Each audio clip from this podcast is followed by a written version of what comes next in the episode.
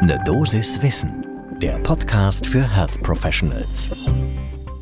Eine Therapie maßgeschneidert auf den ganz eigenen Stoffwechsel, also wirklich ideal eingestellt. Das wäre ja so ein bisschen das Nonplusultra, oder?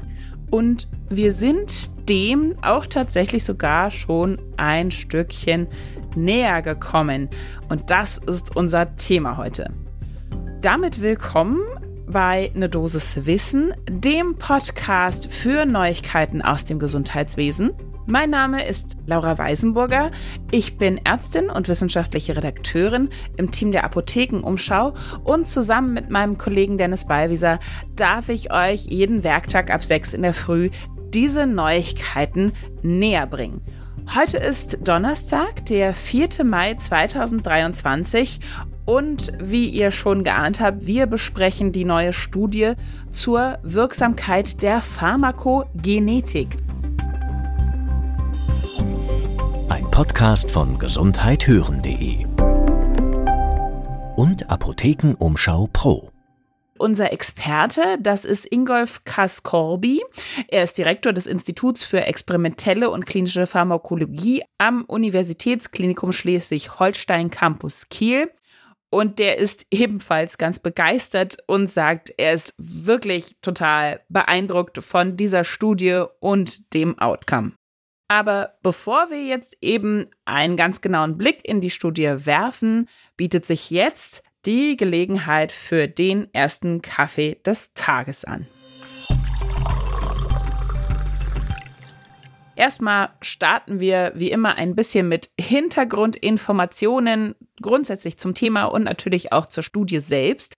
Pharmakogenetik, man muss da mal ein bisschen aufpassen, dass man nicht aus Versehen Pharmakokinetik sagt. Das kennen wir schon, aber Pharmakogenetik ist natürlich auch ein eher jüngeres Gebiet der Pharmakologie und untersucht eben speziell den Einfluss genetischer Merkmale auf die Metabolisierung und natürlich dementsprechend auch Wirkung, Dosierung und vor allen Dingen auch Nebenwirkung von Arzneimitteln. Im Speziellen spricht man da natürlich über die Genvarianten von Proteinen, die eine pharmakologisch irgendwie relevante Funktion haben, also sprich Enzyme, Transportproteine, Rezeptoren und so weiter. Je nachdem, wie die beschaffen sind, bauen eben manche Menschen Medikamente unterschiedlich schnell ab. Ja, wenn man sich zum Beispiel die Klassiker des ZYP 450 in der Leber anschaut oder auch die Dihydropyrimidin-Dehydrogenase oder die Thiopurin-S-Methyltransferase, für alle, die jetzt kleine Pharmafreaks sind, das sind all die Sachen, die eben zum Beispiel in dieser Pharmakogenetik genauer angeschaut werden. Unter anderem natürlich. Letztendlich kann man dann eben sagen, wenn man sich das genau angeschaut hat, wenn man analysiert hat, zu welcher Gruppe gehört welches Individuum, dass es da ein ganz großes Spektrum gibt von unterschiedlich metabolisierenden Menschen. Und zwar von langsam bis ultraschnell. Und dementsprechend kann ich natürlich auch meine Medikation anpassen, die Dosierung anpassen. Das alles war aber bisher immer nur präklinische Theorie. Ja, man hat aufgrund vieler Labordaten geforscht. Es gab keine größeren klinischen Studien dazu. Aber da hat in der jüngsten Zeit die Europäische Union eben Gelder für freigemacht, für eine große Studie ausgeschrieben.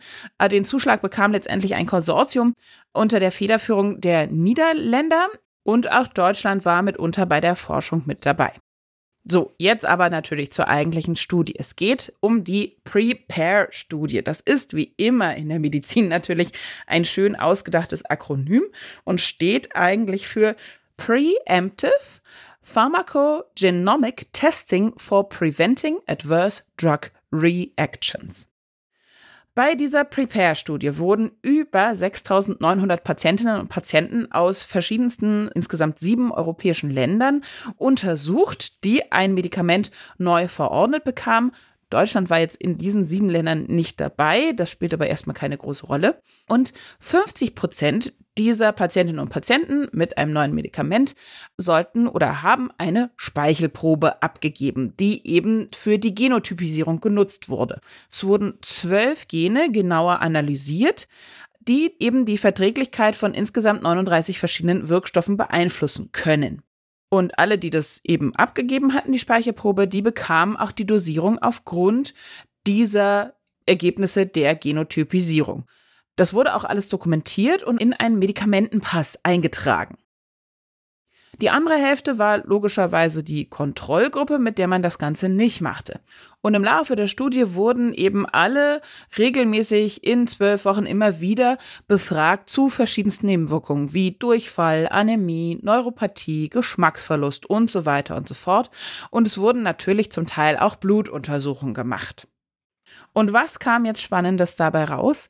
Tatsächlich traten in der Gruppe der Personen mit Gentestung, also mit pharmakogenetischer Testung, nur noch bei 21 Prozent Nebenwirkungen auf, die definitiv durch Medikamente verursacht wurden, die eben durch den Abbau der Gene beeinflusst waren.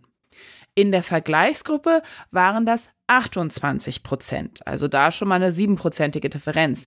Insgesamt hat man sich aber natürlich sämtliche Nebenwirkungen angeschaut und da konnte man eine 30-prozentige Senkung von Nebenwirkungen durch die Nutzung dieser Genotypisierung feststellen. Und ein netter Nebeneffekt trat auch noch auf. Dieser Medikamentenpass, also dieser DNA-Medikamentenpass, wo der Genotyp dann auch drauf notiert war und Empfehlungen dann dabei standen, der hatte eine ziemlich hohe Akzeptanz bei allen Probandinnen und Probanden, denn dadurch hatten eben alle das Gefühl der aktiven Beteiligung an der Behandlung. Sie hatten mehr Selbstbestimmung. Das ist ja durchaus was, was wir auch immer ganz gerne mitnehmen, weil dadurch, wissen wir auch, steigt die Compliance und die Medikamente werden besser eingenommen. Und wir haben natürlich auch unseren Experten Ingolf Kaskorbi befragt, wie er denn die Studie so rein qualitativ fand. Und er sagte, die ist gut aufgebaut. Auch der dokumentierte Score zum Beispiel von den Nebenwirkungen international anerkannt. Das war alles ein ganz handfester Ansatz. Gut gemacht. Also insofern auch verlässliche Ergebnisse. Allerdings betonte er, und das ist eben eine der Einschränkungen der Studie, man kann natürlich nicht anhand dieser Ergebnisse der Studie jetzt einen Schluss dazu ziehen, ob einzelne Erkrankungen, jetzt meinetwegen äh, psychiatrische Erkrankungen oder derartiges, besser therapiert wurden dadurch oder weniger gut. Das war aber ja auch gar nicht Ziel der Studie. Und er betonte auch, dass liefert jetzt im Grunde genommen diese erste große klinische Studie die Grundlage für weitere Studien in der Pharmakokinetik, die man eben auch prospektiv dann untersuchen kann hinsichtlich der Wirksamkeit und zum Beispiel auch der Verbesserung der Ansprechrate bei psychiatrischer Erkrankung. Also da wäre dann eine weiterführende Frage. Wir haben auch nachgefragt, warum gab es das bis jetzt noch nicht? Warum hat das so lange gedauert? Genetik, das ist ja jetzt auch schon ein Weilchen quasi auf dem Markt. Damit kann man ja schon ein bisschen arbeiten. Aber er meinte, ja, aber nicht in dieser Form. Ja, es braucht natürlich auch gute, machbare Abläufe. Es braucht einen Algorithmus, der eben dann ziemlich schnell den KlinikerInnen die Empfehlung an die Hand geben kann, mit dem und dem genetischen Profil, auf welche Risiken, Nebenwirkungen muss ich dann achten. Das kann man niemanden in der Praxis zumuten, dass man sich das dann selber zusammensammelt. Das muss quasi vorgegeben sein, wie man dann mit verschiedenen Genotypen von Patientinnen und Patienten verfährt. Und natürlich musste auch klar sein, man braucht eine sehr hohe, sehr gute Qualität dieser pharmakogenetischen Auswertung, also der Typisierung. Und am Ende darf es nicht so viel kosten. Das sind alles natürlich Faktoren, die in den letzten Jahren noch nicht so wirklich erfüllt waren.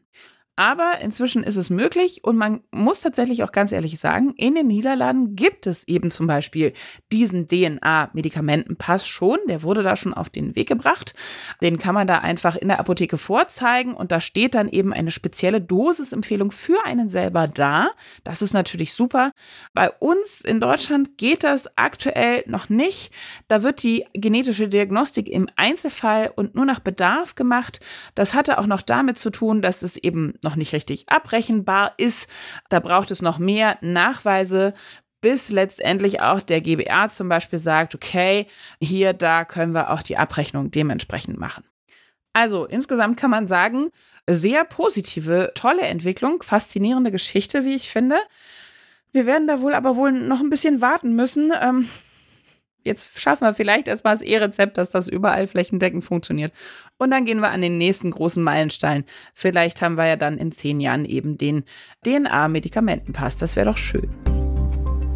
Das war unsere Dosis Wissen für euch.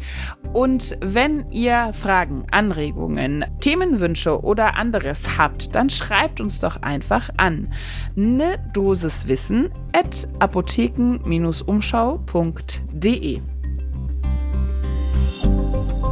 Podcast von gesundheithören.de und Apothekenumschau Pro.